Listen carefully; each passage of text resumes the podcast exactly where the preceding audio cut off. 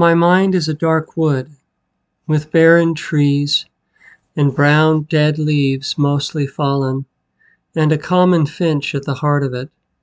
And the deepest magic is found by believing that barren things are green with unseen leaves, and that the heart of spring is found where the whole year round there whispers life from the imagination of the dead wood of winter's garden.